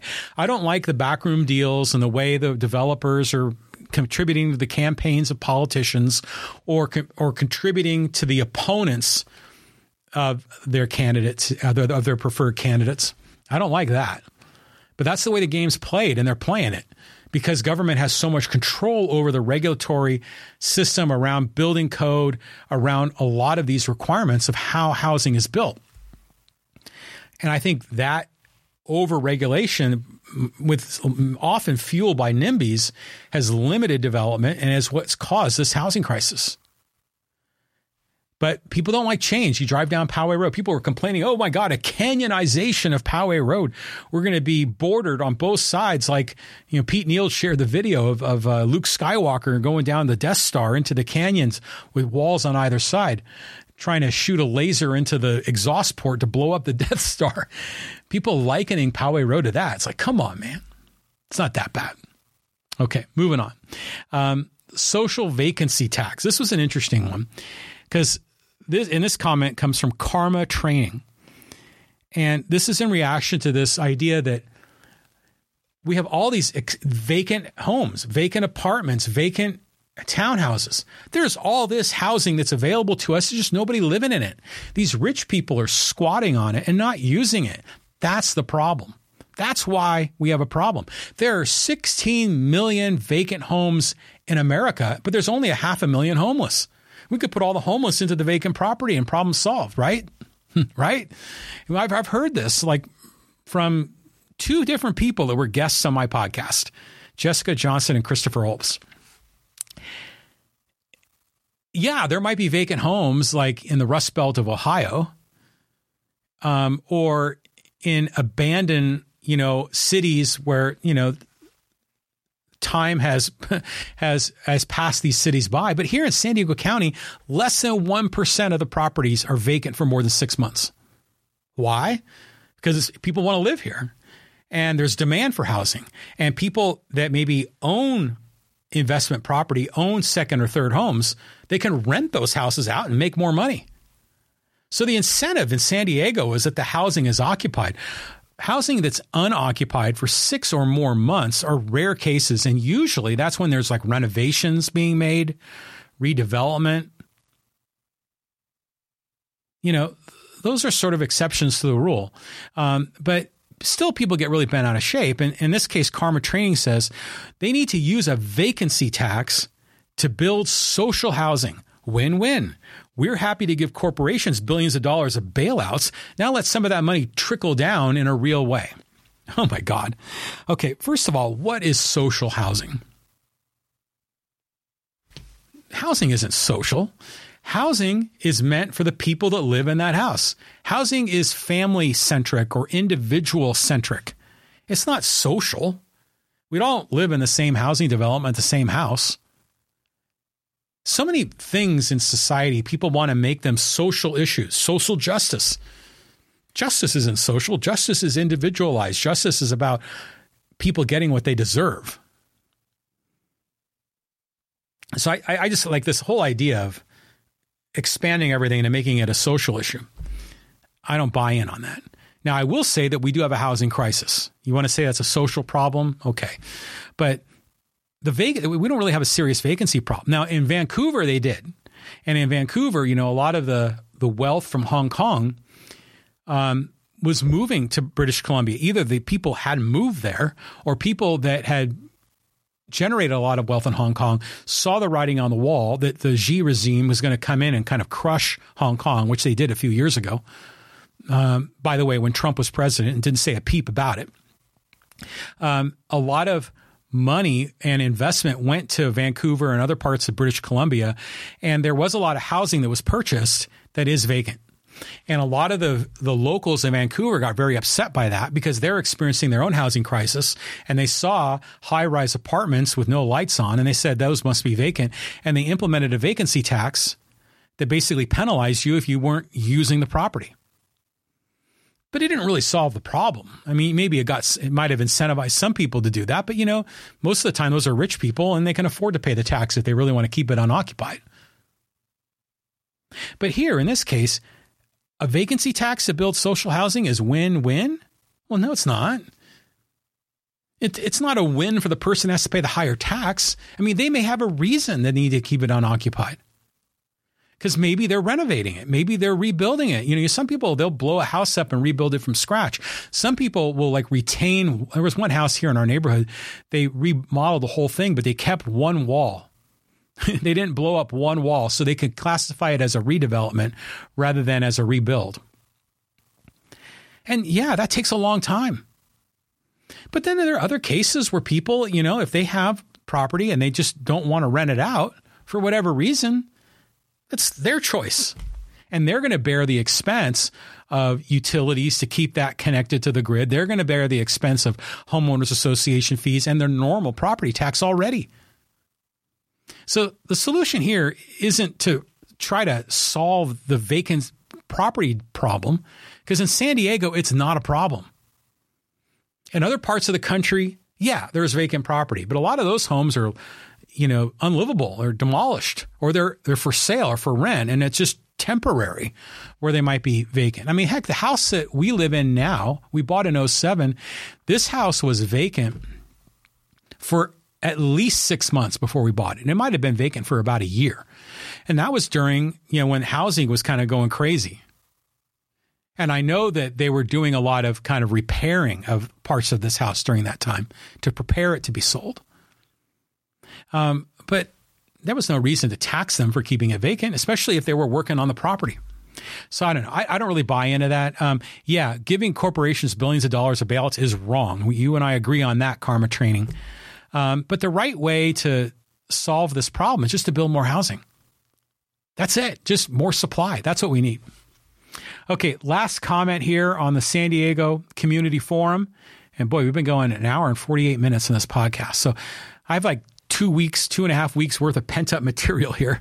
So I'll be breaking this all down into individual chunks on social media. So if you don't want to watch the whole podcast, you can just watch it in pieces. And this last topic here and this was an interesting story I did. This was about the California ban on flavored tobacco products and flavor ba- vaping products. And remember, this was passed by voters a, f- a few years ago because we wanted to keep tobacco away from children. And the flavored tobacco was supposedly, you know, attracting children to use tobacco. Well, the whole thing backfired because the usage of of these products barely went down at all. People were just buying it online. They were buying it out of state. They were importing it from Mexico or wherever. They were finding ways to access the product. And then at the same time, the heavy tax that was placed on these products was not being collected. And they had a deficit that was being, you know, that they were previously collecting to fund all these healthcare programs and these other altruistic ideas. They had less money for that. So the whole thing was a complete backfire. And almost every comment I got was saying, yeah, of course, prohibition doesn't work. This was stupid. This was idiotic, etc. But I picked one of them. I want to have one comment on here. And this is from Mission 3479. And uh, Mission says, you don't even need the black market, you know, to, to get these products. The ban doesn't cover buying through the internet. Many stores in California still sell banned vapes. Perhaps cities have more pressing issues on hand than to waste police and other city resources busting shops over flavors. Yeah, it's kind of like we talked about in Chicago grocery stores are going out of business. They're leaving some of the impoverished communities because they make business so difficult with their regulations on what they can and cannot sell, their high tax rates, but also not addressing crime or homelessness, which then creates more chaos, more security issues around these grocery stores. Well, here in California, we don't want to have the same problem of grocery stores moving out. So they should make it easier to set up grocery stores. And in this case, they shouldn't be policing what flavors are being sold. That's utterly ridiculous. I mean, already we're seeing Walgreens and a lot of other drugstores move out, especially in the city of San Francisco, because the crime is so high, because people are literally walking into stores, stealing goods, and there's no consequence. I mean, you can't live in a society where we respect life, liberty, and the pursuit of happiness when people's rights are being violated left and right with theft.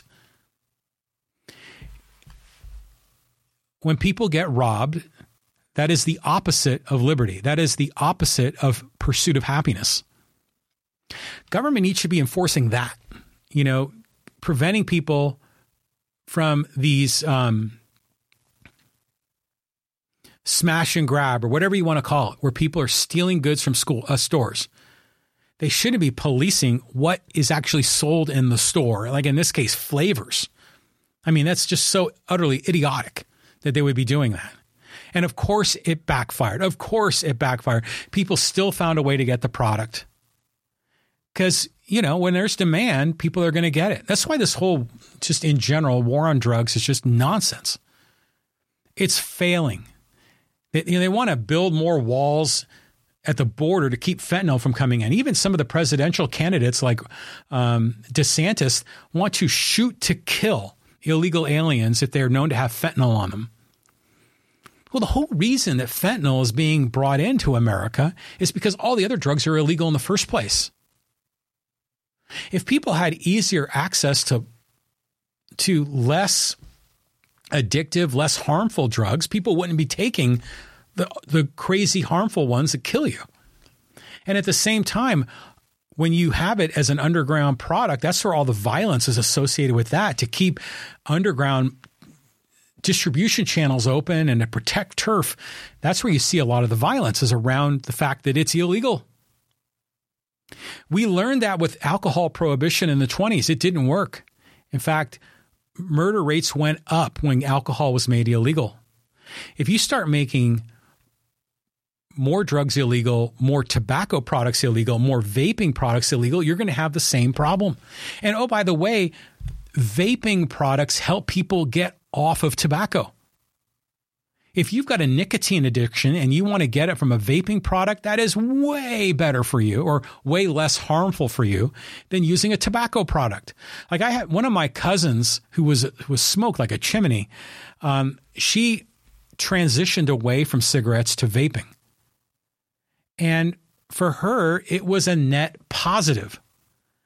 And she was able to live a longer life as a result of it. Now, she eventually was doomed by cancer but she was able to live a longer life because she got off of the tobacco products and because the, the, the, nicotine addiction is so strong, she still was able to get her fix from the vaping. And the vaping is I mean, even for secondhand smokers, it is nowhere near as harmful as tobacco. And if people are outdoors, it's virtually no impact at all.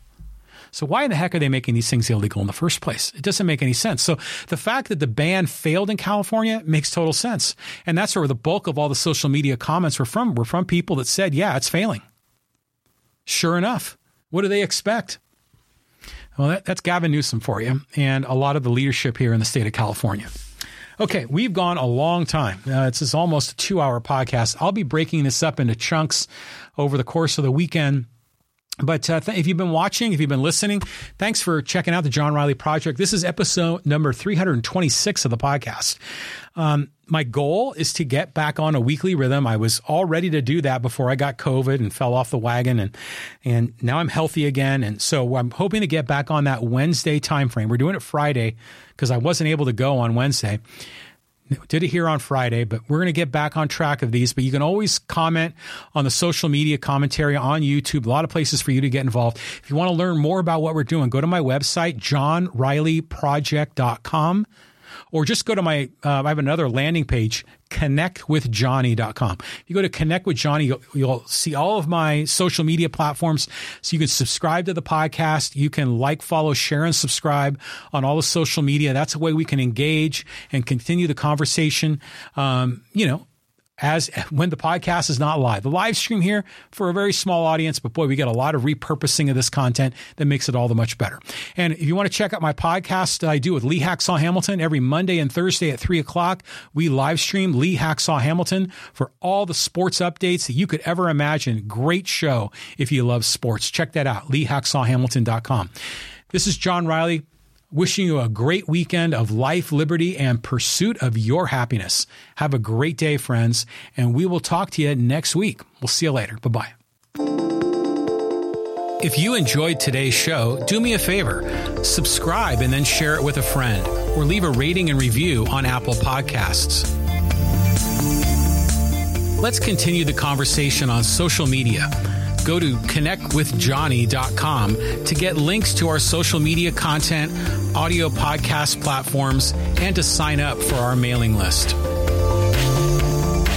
To be a guest, read my blog, or get more information, please visit johnrileyproject.com to get started.